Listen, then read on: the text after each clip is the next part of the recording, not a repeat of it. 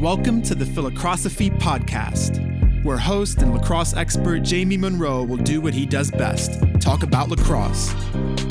Each episode will provide listeners with education, insights, stories, and lessons about the lacrosse world. We will discuss current events, coaching, philosophies, and college lacrosse recruiting. Now let's get started with your host, Jamie Munro.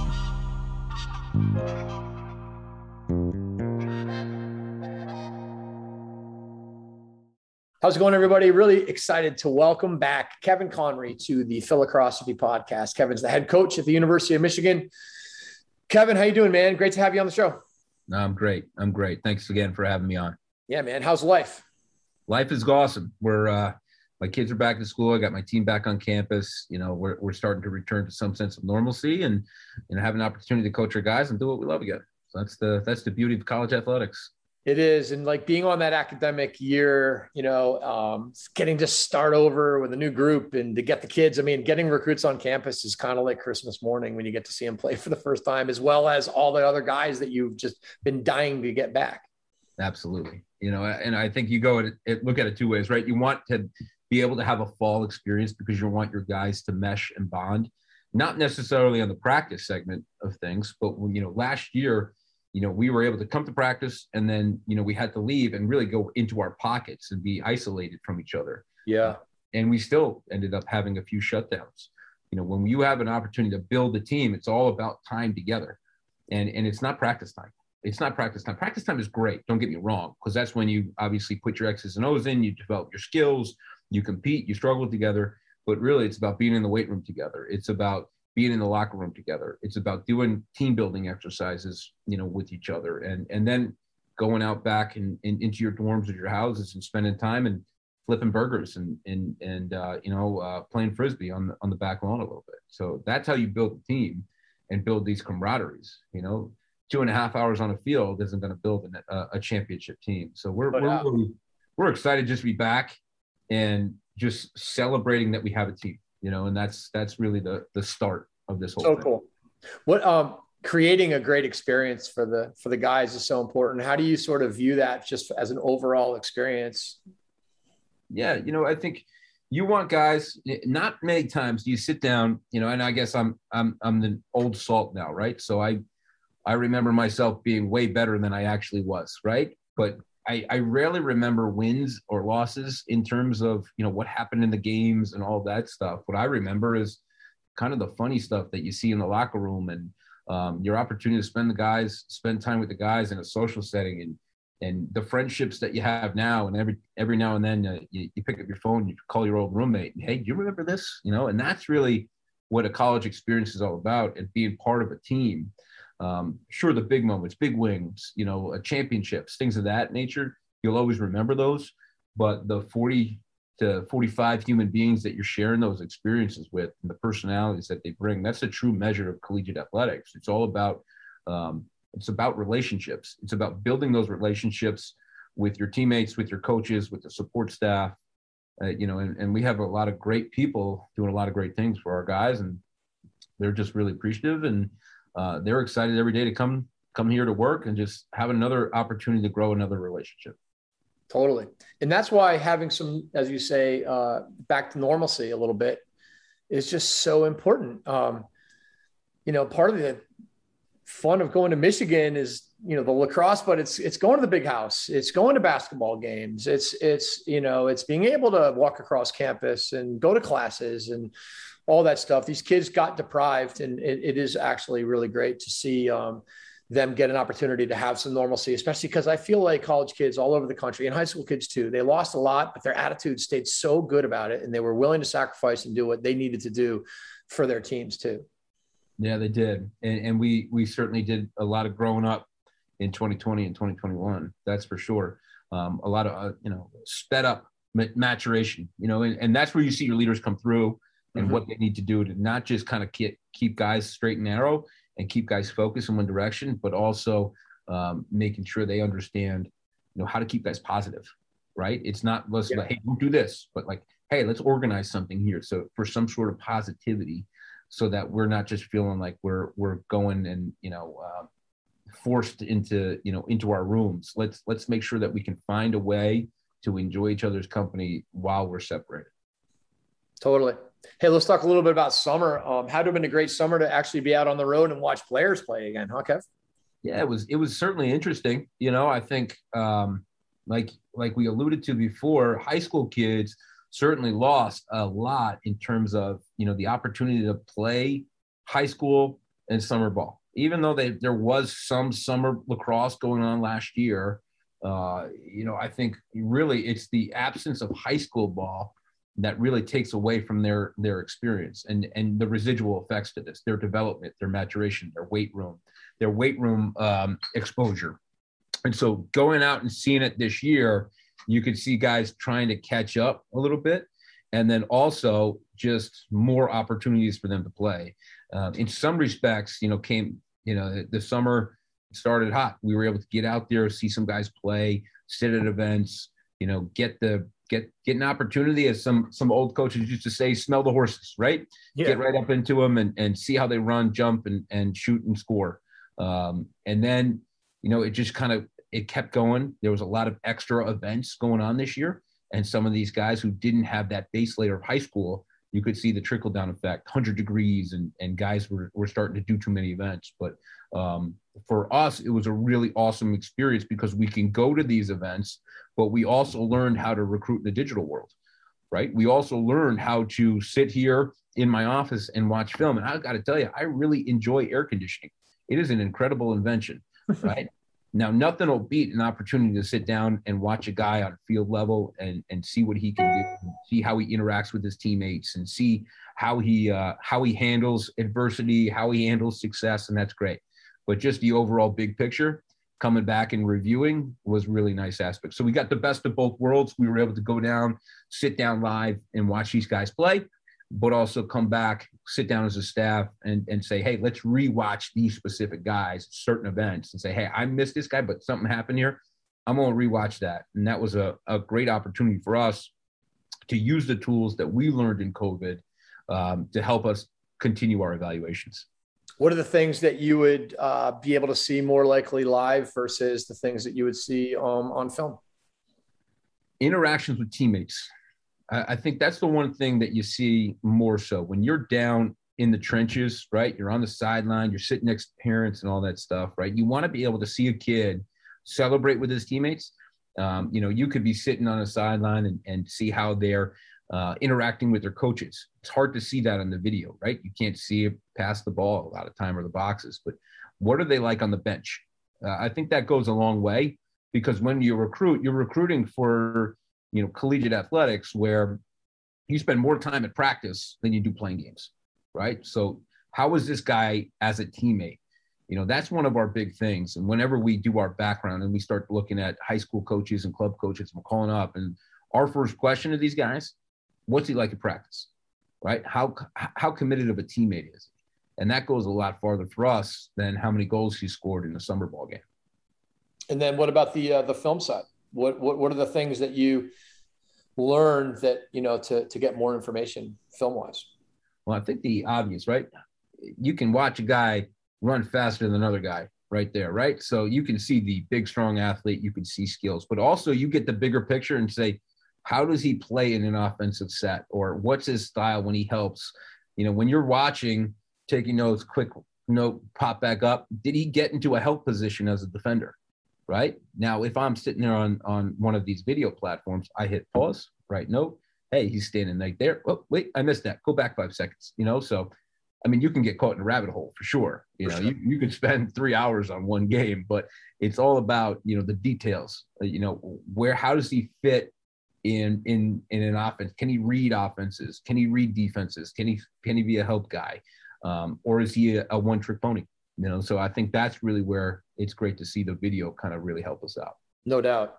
It's really interesting too because you just can't see certain, you know, the intangibles you're talking about is the kind of teammate you are, the intensity, the the, the competitiveness. You you can really see and feel that up up close. Um, and obviously, when you zoom out and you watch film, you can see every detail. I feel like it's both are so important. And I feel like last year was difficult because everybody was kind of basing things off of one or the other. And truly you need both because players will like look better in person i think they just like they can't you know there's a because there's like a an emotion to it you know it's a great game it's like somebody you know and um and then on film sometimes i don't know i think we're used to watching um nfl football which is starting tonight. Mm-hmm. um and we used to get you know we're seeing um DK Metcalf chase somebody down and that's our idea of what fast looks like. Yeah. Yeah that's that's true. I mean it and fast in terms of the sky view is a lot different. I mean it really is. And you can see a guy kind of turn and burn when you're when you're at eye level with him or even yep. a little bit lower sitting in my beach chair you know it's it's one of those things you're like whoa that that you're not you know that that was that was some jets that was um, some jets you put some pop yeah. into the ground that's why um always when you're when you're like preparing for somebody that you only watched on film you're like damn that guy's a lot more athletic than we thought he was you know that's true. That's uh, true. yeah but it's also you know it, it climate's involved involved too right because when you're at an event and you're sitting there sweating and you feel the humidity mm-hmm. and the mm-hmm. heat in some of those you know guys sitting in uh, must have been in baltimore you know almost 100 days this year right but you can feel that humidity on there and you're sitting there and say okay i see what he's going through mm-hmm. How is he is he surviving or thriving or is he sir thriving you know if you want to combine it what, how does he handle inclement weather? How does he handle adversity? How does he handle because this is the third day and, and we can measure some degree of, of just mental toughness. And, and that's something that you, you got to know the conditions before you can evaluate it. You do. And back to the point of these kids that did a few too many events. Um, there's there's mental toughness when you're fresh and there's mental toughness when you've played too much mm-hmm. and um, if you, you can't compare one against the other because anybody that's played too much is just not going to look very good versus somebody that's rested um, then you can kind of have that gear you know that you can pull out that's still there whereas if you if there's nothing left in the tank what he's you know you're just not going to do it no that's true that's true it's yeah. a big part of it big part of it speaking of summer it's been it's been a blast watching PLL. Have you watched some of that? I got a chance to start watching the playoffs here. You know, as uh, some of our alums are starting, we're we're in the Final Four. Really got a chance to watch Mikey Slosher and Kyle Jackson play a little bit more for Chaos and Water Dogs, and yep, you know, and a lot of guys I used to coach are in the in the league right now and and making a run at another championship. But ultimately, it's just it's a fun game to watch because there's no you know let's pull it out, let's get our possessions. It is free play and I love the op- opportunity to give teams free play up uh, and just be creative mm-hmm. because, you know, whether you're a pole or, or a short stick or a midfielder or an attackman, you got to be a threat to score. You got to have that high energy. Um, also, what's, what's always kind of unique about professional lacrosse is show up on Friday for practice, play on Saturday. So it's not like you're working on schemes and things like that and details. So it's about how you, they handle themselves Monday through Thursday. What are they doing to prepare their bodies and get themselves ready in order to play high level lacrosse, right? While still doing, I'm sure they do film sessions and things like that throughout the week. How are they mentally preparing for to be part of that team? And and it really shows a good premium guys who can just straight up win one-on-one matchups yep. and guys who just have natural savviness. So I, I think it's pretty neat. Have you um is there anything that you've noticed um, from watching that you're like man I, I really like that. I, I i want to teach that or i want to do that it's a lot of the things that we've been teaching for a long time but i, I think you know what's fun one one of the things i've noticed is playing goaltender in the PLL just looks like an awful experience. You're just like constantly these guys are humming it from all over the place. There's no rest like i got a lot of respect for those goaltenders hopping in the net right totally. but, um, but i also think you know if you can um, what we pick up from it is just you know having more and you see it more and more and what we've been trying to teach with our guys is having poles being threats and stepping in right yep. more shooting more guys who can just play and and you know that that's kind of the way the game is evolving you you need to be a threat early offense because six on six defense and offense is it's hard it's harder to score it's harder to get there so you got to score in the first 15 seconds interesting I love um, the Chaos are my favorite team, so I've I've really enjoyed watching uh, Kyle Jackson play. What a what a stud! What a great player, and, and uh, from what Coach Tower says, great teammate. Um, Andy and I went to college together, so they're they're my uh, de facto favorite team. But um, I, I, just love the way they play too. I love the way they play two man games um, on and off ball, the way they move the ball. And it's kind of a plug and play with those guys. You know, it's like, you know, Cloutier gets hurt, Kyle Jackson comes in and gets four and two, and it's just unbelievable.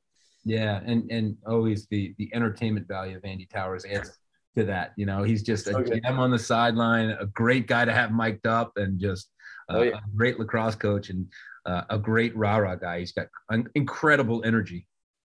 He does. He he's got a, a good. Uh, you know, one thing you could learn from any coach could learn from Andy too is just his ability of how to uh, get along with people and to get them on the same page. You know, and he's he's not really a hard ass, but he's he draws a draws a line um, and he just figures out a way. I think the guys guys like to play there. So let's talk a little Michigan lacrosse. Um, so when I visited you guys on my epic RV trip a couple years back, yeah. Uh, I think it was almost three years ago. Um, one of the things I was so interested in that you guys were doing, and I'd love to get an update on, is some of the a- analytics stuff that you guys were using mm-hmm. um, for your athletes you know measuring their outputs um, as well as the various elements that you that, that, that are important values for you guys and i was curious my question is you know where are you at with that and how is it impacting how you design you know what you're doing you know when you say things like you got to score in the first 15 seconds is that an analytics driven statement or more of a feel and and if you don't mind elaborating a little i'd love to hear about it Sure. What we've been able to do is we've collected a lot of great raw data over the past couple of years about you know how we go ahead and analyze our weeks, right, and analyze it down to each practice. And like we talked about, um, the ability to run is statistically, you know, I don't have the exact numbers, right, but we went through it and we looked at our guys, what we started to recruit. It's not necessarily like you have to score in 15 seconds, but it's a hell of a lot easier to kind of create and have guys who could be threats early offense. We have to score in transition order to be successful, right? So when you slow it down and have these six on six slugfests, you know, especially in the Big Ten, these guys are really organized, disciplined, and um, have good goaltending. So, um, you know, at, relying on six on six is not going to win you a lot of games. So we've really taken that data to say, look, we got to score in the first 15 to 20 seconds because, or at least create opportunities. Um, and the data that we were building and building for is making sure that those guys who need to be able to play within that gray area, okay, are in a better condition from starting now, right? Starting here in September. So we changed the way we do September. Okay. So, you know, a lot of what we quote unquote call run tests, okay, where we obviously give our guys summer packets and we say we need to do this. And when you come back, you got to make it by this time and have this number and that number. We changed all that to change it to strictly evaluation based. Okay, where are we? Right. So now instead of going, hey, you failed that run test, so you have to do this, we set the standard and say, this is the way we want to play. Here's your summer packet. If we want to be at the high level, commit to it so we can have a good evaluation base and build off of that through strength and conditioning. Okay. The next form is okay, let's get our guys in order to create more power, we need to create more muscle. So we added added days in the weight room. That was a big addition since we started to use the monitors and data analytics, right? In order to be fitter and, and in better shape and have more power in order to create more force into the ground, we got to have stronger legs, right? We got to be in there more. So we started to get added an extra day. So we lift four days a week in the fall in order to uh, progress our bodies. So by November, we we do another evaluation period. Here's where we started. Here's where we are. This is why we're there. This is our progress. So that way, by January, we continue that trend, and then we use our preseason to really start to focus on, you know, um, building, continuing to build off of all that hard work we did in November. Uh, so that's a big part of why we do it. And then on a week by week basis, we still want to be fresh as a daisy on Saturdays, right? Mm-hmm. So we still go into the same mode in season would be light Monday, heavy Tuesday, Wednesday, taper, Thursday, kind of a walk, uh, you know, walk through type, Friday, short, high burst, play on Saturday. You know, so that's the really the way the body clock would then click in. So our legs aren't feeling heavy, um, you know, and but we're still doing weight room stuff. You know, a big part of our culture and identity is weight room. How about speed? Um, how do you um, develop that and prioritize that? Well, you can't be fast without strong legs, right? So create that force power, right? You know, so we, we talk to our strength and conditioning coach, they want to be fast. Okay, well, you got to be stronger, That's start one. So we start with strength. Um, and then we go ahead and build um, in November with more of that kind of mentality, right? Sled pushes, stair fronts. So we continually build our strength, but also how we go ahead and create and form, right? Driving knees and things of that nature. Um, so, and then we do certain things with our strength and conditioning coach to really kind of map out starting, stopping, change directions, more designed for our game, a little bit more of that, you know, change of speed, change of direction speed, you know, that that we would really need. And, and that's kind of the way we frame and give our strength and conditioning coaches direction and say, this is what we need. And then they, those guys run with it. It helps when you have incredible staff and support staff to really work with the athletes who have been doing this for, you know, 25 years and know exactly what we need. You guys do a lot of measurements um, of all kinds of things. Do you measure speed? Do you guys measure tens or 40s or various times on things and to, to be able to build on that stuff? Uh, we'll do some change of direction things. You know, it was not necessarily speed, but it's more about what you can do in a change of direction, 5, 10, 5, things like yep. that. Uh, but also measuring, you know, broad jumps, vert jumps, how much force we are we're pushing to the ground. You know, power. Uh, it's explained to me with with sitting down with our strength conditioning coach, a power index, a power index number. Power index.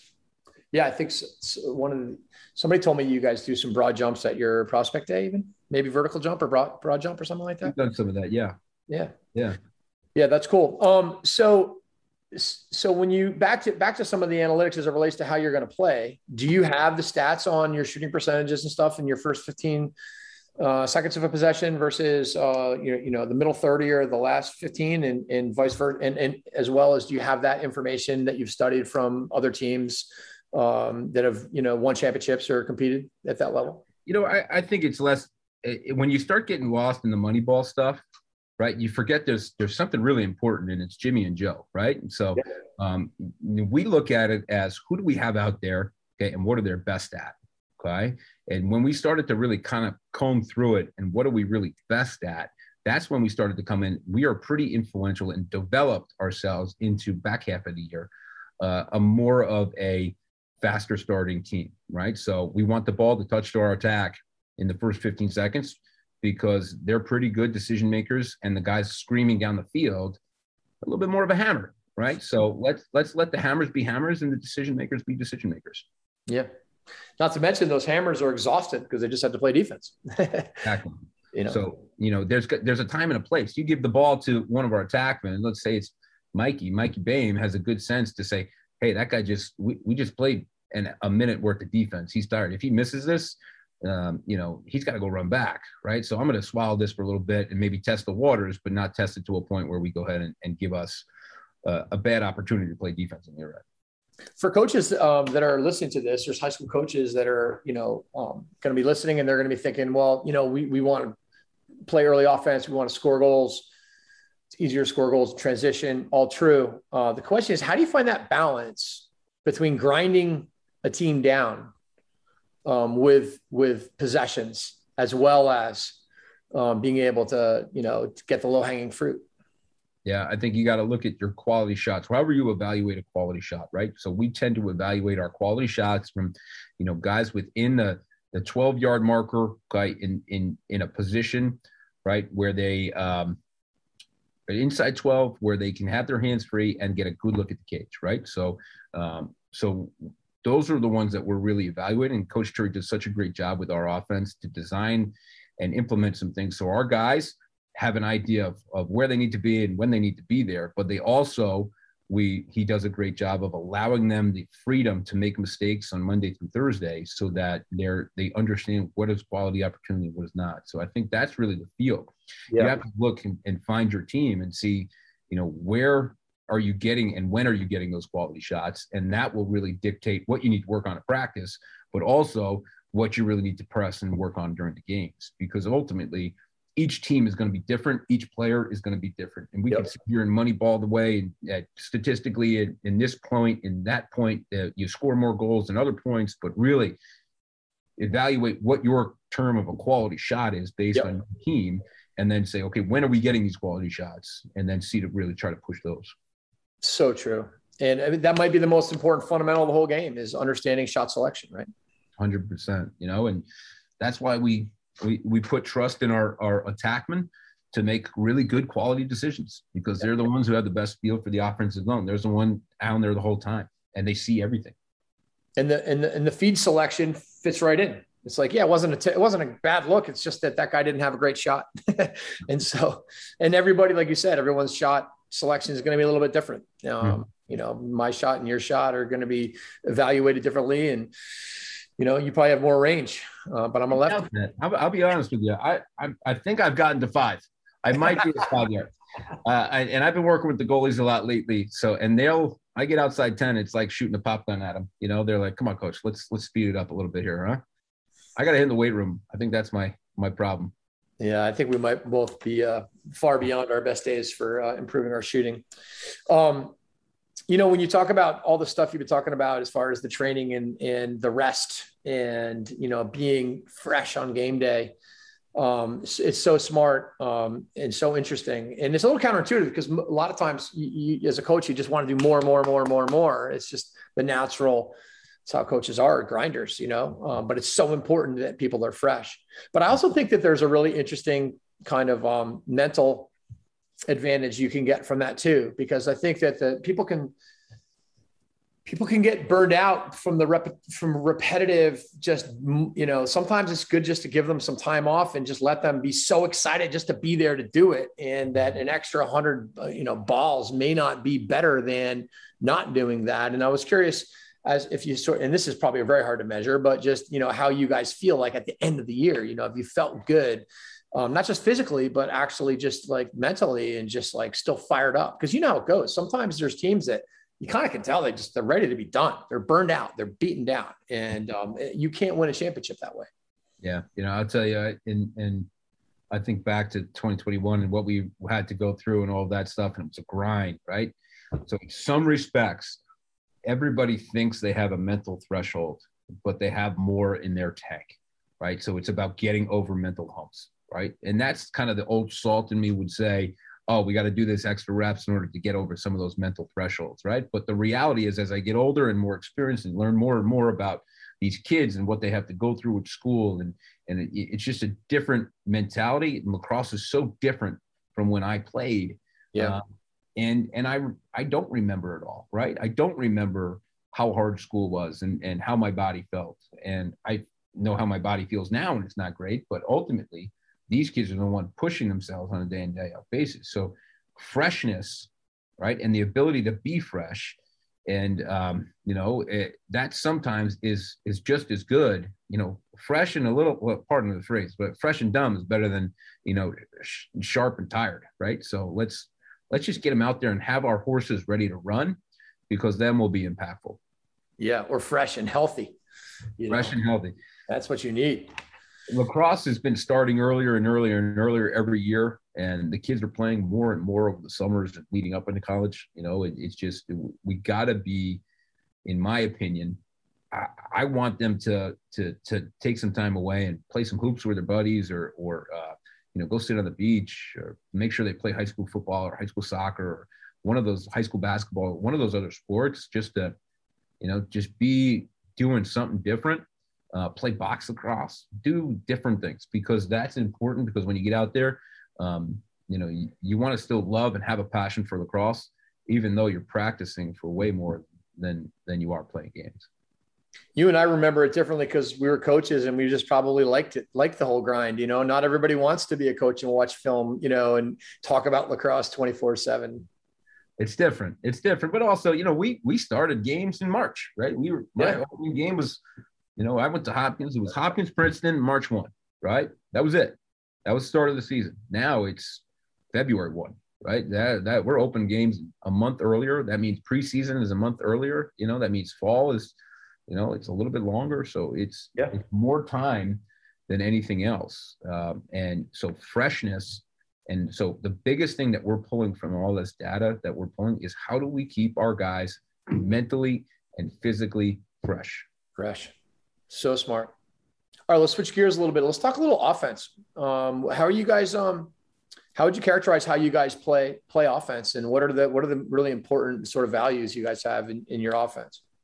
Sure, uh, I think you know uh, Coach Terry does an unbelievable job shaping up our offense. You know, I think one of the things I've always liked, it, it's kind of got a lot of the basketball sense to it, where it's positionless, right? Where we got guys in front of the cage, behind the cage, but it's motion based, where we're able to go ahead and continually move and make sure that we're sharing the ball. So one of the core values is be it, you know, for for Coach Terry, really applauds second assists and uh, you know the hockey assists as we all call them. Be the guy to get the guy the ball, right? So be the guy to get the guy who gets the guy the ball. You know, so that those are really one of the core principles that we like to pump out. Um, obviously, we want to spend a lot of time with skills uh, to make sure you know we're we're giving you all the tools in these individuals, not to be regimented, but to allow you to play free, right? To make those mistakes and through practice and and but be disciplined with our hands and our stick work. So now all of a sudden it's we're not thinking about it anymore. We're just doing it. And that allows more creativity. So beat the fundamentals up. So when you get out there, it's just it's time to perform. So that's really kind of where where Coach Terry excels, developing a more complete player and then playing within a freestyle system, which allows for more creativity and a positional player. How much two man game do you guys play? Play a good amount we play a good amount. I think you know we've we've really seen it's not necessarily how you how you start, but it's how you flow into it, right? So that's been one of the things that I think have been really impactful for us. It's not the initial stuff; it's how you flow into it. You know, what do you do off the end line? Um, eventually, you're going to need some help to to free some people up. So let's utilize it through the flow of an offensive set rather than being a little bit more regimented, yelling out, "Here comes a pick," you know. So um, it, it, has been uh, more impactful for our guys as we use it, as we get bigger, stronger, athletic. Do you guys um, have preferences as to where you like to execute two man games? No, I, I, think they've been always impactful from behind, you know, like that. But I don't think you can say, you know, it's better on the wings or it's better up top. It's it's it's also about who's doing it, right? So again, it goes back to that, not necessarily about personal preference about Jimmy and Joe, right? Where does he fit in what's his style and how can he use it best and therefore you know that'll allow us to design where two mans really kind of come from obviously the lefty righty thing matters as to where you're going to do it. Um, um, and it's interesting to sort of think about um, you know the way people are playing two man game defense these days. A lot of times they're not even going behind the cage. It's almost like you know you, you, you can't play your classic big littles behind the net if if if they're not you can but but but um you're you're not getting the same looks. Um uh, on the wings the difference is you know obviously they they kind of have to play you there and they can't not play you on the wing like they can not play you behind and they can't always go under picks on the wings because you'll just end up shooting it um, how do you look at those um, scenarios yeah they're really impactful it's uh, it's again like we you, as you start to get up into the wing area right? So we got some long dodgers and we got some pick guys, right? So we want to make sure that we're setting those guys up for success, whether they be high wings, low wings, anywhere there. But we like to see as you come off, what do you have in your picture, right? What do you have in your picture, right? So as you come off of some of these in your dominant hand, like you said, are you available? Are you in a good spot to rip one? Can you skip one through? Are we going to go ahead and repick? Those are the things that we start kind of building off of in some of this pair stuff. But um, you know, and and every time you see a different look, it really doesn't matter. It shouldn't matter based on our offensive set because we we just kind of play off of it. They're going to do something, We'll have a response to it just by being good, savvy lacrosse players.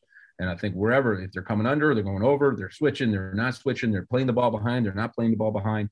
You know, there's going to be a look. We just got to go ahead and adjust and just be savvy players. And part of that is has been a lot more about the the free play practice style that we've really incorporated so that they're you know they can be a two man regular uh, regular motion based anything else um, you're going to have some look and just freedom to move and guys who are playing off you give them more freedom to move there's so many different ways to play a pick and you just kind of set it you know so you know hey, we're going to go under when we'll go under the picks you know let's try not to switch and go under the picks when it's behind or if they're really far out we can go under, but if they're getting tighter, we'll push over it and we'll play the pick. Maybe like it, there's no pick there. And if we run into it, we'll switch. And at the goal line, we got to jump it and double it.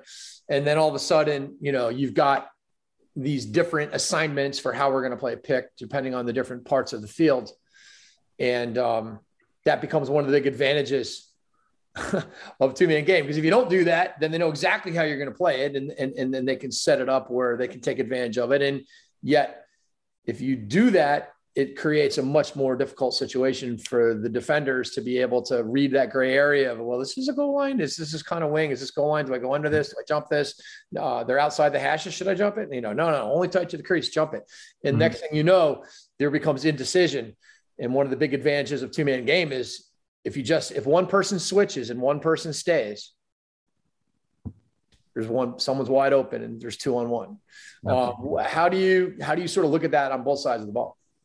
Yeah, I, I think you know uh, the two man game gives defensive coordinators a little bit of odds at times, right? It's like so. How do you go ahead and shape it up, and, and what your philosophies are? You know, whenever we start talking about picks, the one thing is a defensive mindset, right? You know, the first thing we focus on: win your matchup.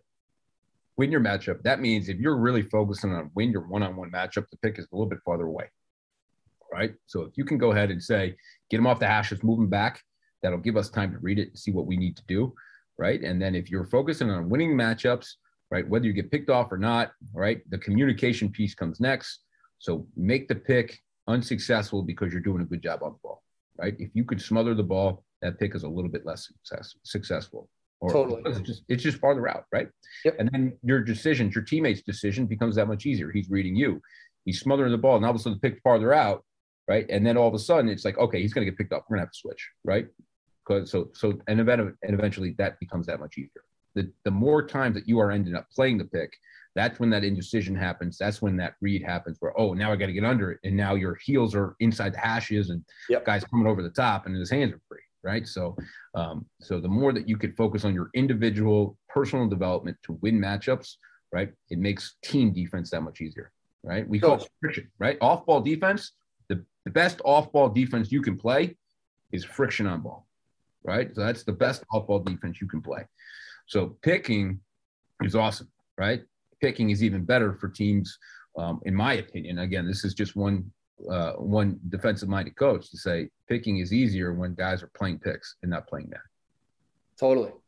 Now, how about off-ball two-man game? You know, we talk about one person switches and one person stays on ball off-ball two-man game, I feel like is a little bit of a new frontier. You know, you, you definitely seeing that with the chaos. They've got some awesome actions going on um, with off-ball picks and seals and slips, nations looks and Spain looks and all these different things. Um, what's your take on off-ball two-man game as a defensive coordinator, but also as you know the head coach of Michigan? Do you guys do it much? Yeah, we do. We do a lot of it. Yeah, we, it, it's a great way to kind of create some some indecision like we talked about, but also create some uh, change of matchups and and be able to um, you know have a mentality like that. You know, we're we're going to make them communicate, right? And puts a high premium on communication. Um, and then you know, based on whatever system you're running, where they are in the field, you know, where's your support factor? You know, so where's your fills coming from, and and how are they filling? That'll determine how your backside really kind of negotiates and, and how they work together. So um, you know, again, we Coach T does such a good job and has such a strong basketball background that he has really kind of uh, seen it bigger picture about uh, kind of the backside and how we can use it, use it, and, and it goes into that versatility factor. Players who are versatile are, are really uh, uh, are pretty good in today's game. Yeah, there's um, I've heard this said by a few different sort of NLL level coaches in which they said the best two man games happen when the ball is in the air on the way to um, when the pick when the two man game is occurring when the ball is in the air to that man. Mm-hmm. Which I thought was a really interesting thing, and I always try to I, I, for for a few years I just tried to figure out what does that even mean. You know, how do you make that happen? Um, and you know, I think you you you can't really script that. You could try, but I think more more likely, if you get people setting picks on ball and off ball and moving the ball quickly enough, you mm-hmm. can sort of get that. And I was just curious to get your uh, thoughts on that um, that concept. Certainly, you know that you, you kind of talk about the flow. You know, always anticipating. I think the best players and the most effective players anticipate two to three passes ahead of where they should be and where the ball should be and where it's going. Yeah, right. Just that mindset, I think, you know, fits into that same that that same that same goal as a player. Think two passes ahead. And so now all of a sudden, like you said, I'm setting it or I'm, I'm or I'm creating a pick on the backside while the ball's in the air. So constantly thinking the game is, is something that you know I have a big appreciation for. Uh, you know, even as a player, as a defenseman, I was I was too slow to react, right? So I had to think the game too fast, yeah. right? Yeah. But so um, you know, and as you both sides of the ball, that's a real big premium, right? Guys who can see it two two passes ahead are going to be the most impactful players for their teammates, and and create or stop whatever whatever is formulating. So yeah, I think that's a very um, it's kind of a neat way. Intuitive. It's it's a very intuitive kind of concept. It, it yeah. certainly speaks to all athletics, right? It if, does. You're right. If you can see the play before the play happens, you have a potential to be pretty good. It also speaks to all athletics because you know when you swing the ball in any sport, you know it it, it, it requires the defense to move and approach because they have to take away the ball side. So all of a sudden you're creating these like approach. I call them approach two mans. Yep you know, all of a sudden, like maybe I seal you down, there's somebody's hot, it's a three man side, and someone pops up to receive it and they're trying to get through that thing. And all of a sudden, we're playing two man on approaches of two guys that don't have time to think about it. And now it's hard to create that friction. Yeah. And, it, and it's so important to like have that mindset because it's trained through doing other sports, you know, and, and I'm a, I'm a guy who always preaches you got to play other sports, right? Just I, I appreciate people who just play basketball or football or soccer or swimming or tennis or something else, right? Because it gives you that mindset. I'm seeing a picture, right? I can paint the same picture, right, with different colors, you know. And I think that's something that that I have always appreciated in multi-sport guys. And I was a multi-sport guy growing up, right? And and I include box lacrosse as multi-sport. Totally. Um, you've used the word free play um, several times in this podcast, uh, which I love. It's a, it's a real passion of mine. Uh, can you elaborate a little bit on on how you uh, sort of view that in your program and, and how you try to get it going and what, what, what, what that means to you? Yeah, we're a work in progress there. You know, I can certainly say that. I think we've tried to incorporate more and more and more the free play concepts, you know, more, you know, just silly stuff like, uh, like uh, mini cages, uh, uh, little stick balls in, in the locker rooms and, and trash can ball outside to start practice. Just get them guys just being creative, um, you know, more, more, uh, 4v4, 5v5 short fields where the ball just drops, right? And then we change sides and just, we call it sweep it, where you just drop a ball in and it's almost like fireball when we were kids. Yeah. Right. Camp games, right? Fun camp games where it promotes not really offensive or defensive sets, but it's 10 guys running up and down and, and trying to create and just score and be creative. Um, and and the more that you could do that and have success in the practice setting, just sending sometimes ridiculous you know opportunities and all of a sudden they make it and they and they finish it and you're like well see we can do that stuff right so and then it'll translate into some of the small part drills that we do where yeah we want to run so small part of a system that we're trying to do but if you can be creative through that it makes it a lot easier right and then that that extends to the big parts and the open field and you know you evaluate in those little free play drills about taking chances right because you know at, at this level in order to to compete in some of the best lacrosse games in the country. It's going to be who takes a chance and who and how does it work out? Uh, because you're going to have to take a chance. It's it's about you know putting yourself out there. That's athletic. Put yourself out there. Don't be afraid to to make a play. Um, but you know if you have good training and a good base layer, you'll find it a lot easier to make those plays in the free play style. How important is the competitive aspect of free play? Oh, it's so competitive. yeah, yeah. You gotta hate to lose, you know, but more importantly, you gotta love to win. You know, hating to lose and loving to win two totally different things, right? Um, so everybody hates to lose, right? Everybody does love to win, but are they willing to do what it takes in order to to achieve that winning mindset? You know, it's almost like you know, uh, it's an addictive. It's an it, it's addictive. Winning is addictive, and if you find it and, and you're addicted to winning, you know, you'll you'll do whatever it takes to get that feeling. Yeah, I love it, and I think it really teaches players how to be problem solvers. You know, um, so many times as coaches, we we have an idea of how we want to accomplish something, mm-hmm. and we and we make our players do it in our drills, and we rep it. You know, which makes perfect sense. Except for then, you you know, when you play something and you make that four on four now competitive, they may find a way to win that game that's different than the way you were going to teach them to do it it may not be what you want, but it actually may work really well. And sometimes it's amazing. The best players find a way. Mm-hmm. To get it done, even if it wasn't perfect. And I think that sometimes we we might lose sight of it because we're so caught up on how you should do it or how we think you should do it, whether that be technique or X's and O's. And a lot of times when you put kids in these competitive situations, these game-like situations that have that are competitive and have context, that they might figure out a really good solution. And oftentimes I feel like I learn from them. Yeah. Yeah. They're, they're, uh, competitive spirits, you know, it goes from, you know, the guys who are afraid to make plays in clutch just to like move the ball on and, and guys who will do anything it takes to win, you know, um, you know, I, I think there's a big difference there. And, and, and uh, we talked about it before, right? With just how we style our, our, our six on six and analytics and all that. It, there's a big X and O factor to our game, but there's a bigger Jimmy and Joe factor to our game. For sure. And you just gotta, we just gotta instill that confidence in those guys. And, and look, uh, uh, and as coaches, are we perfect? Sometimes we, it doesn't end up the way we want it, and and it achieves a goal anyway. But yeah, for sure. But uh, you you know, I, we're we're we're incorporating more and more and more free play avenues, so they learn and have confidence and know that they can do it. And there's a, a lot of times where just flat out doesn't work. You know, free play can turn into a turnover fest, and just you gotta just grit the you know bite the whistle a little bit, don't blow it, and just see how it pans. You know, because sometimes they just figure it out. Yeah, for sure. And um, how much do you try to create these environments? I used the word a second ago, um, game like. It's been it's just been a word I've thought about a lot over the last year or two, and it gets thrown around a lot. And usually, I think people think about game like as it relates to um, specifically a situation that you're going to see in a game. Mm-hmm. But I feel like the game likeness uh, is that, but more importantly, it, it, it, it's it's game like when the coach doesn't have control over it. Mm-hmm.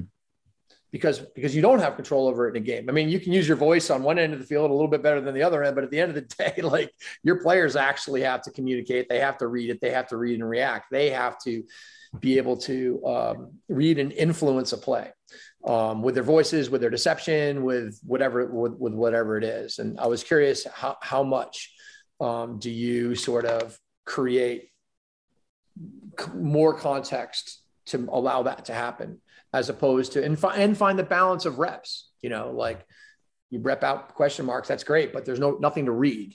You know, um, whereas you play four on four, five on five, maybe you don't get very many question mark reps, but you're getting more opportunities to read and influence.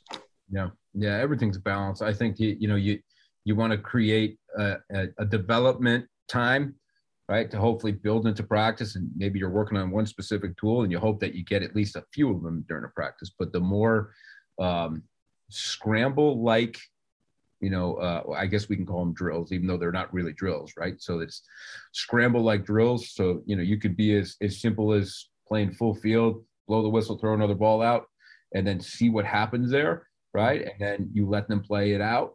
You know, we've also done like basketball scrimmages where if it goes out of bounds or you take a shot, you don't get to back up. You got to drop back. So that creates that transition and, and awkward situations and, and threat evaluation. And then also it's like, hey, if I miss a shot, you know, um, you know, you know, we're going to be playing defense too, right? So uh, that also tells you when you could take your shots and when you're working for your um, your high percentage shots, right? Your your your high quality shots. So those are a couple of them. I like the idea of of doing more of our um, kind of read and react drills in a scramble like, you know, just like even you know, throw the ball out, you know, see how it goes, right? And then um, let them play, let them do whatever it takes. Uh, if you score, the goalie pops it out. It's time to run again. You know, so it, it makes them just constantly move, react, move, react, and adjust. Um, it's uh, but it's also like you said, it's tiring. It's tiring. So it's like it's like two minutes, next group, two minutes, yeah. next. So uh, you want to make sure that you have enough bodies in order to accomplish that. Do you guys play any box? We do. Yeah, we spend we spend uh, once we finish our five week fall ball, we go into at least once a week. We try to play box. And what are you guys doing there typically? We just let them play. We just let them play. We we go into two teams and we have a uh, championship series. How many um um when you play, do you play five on five plus a goalie? Do you have box goalie equipment in the whole nine yards? Yeah, we put our goalies in. Yeah.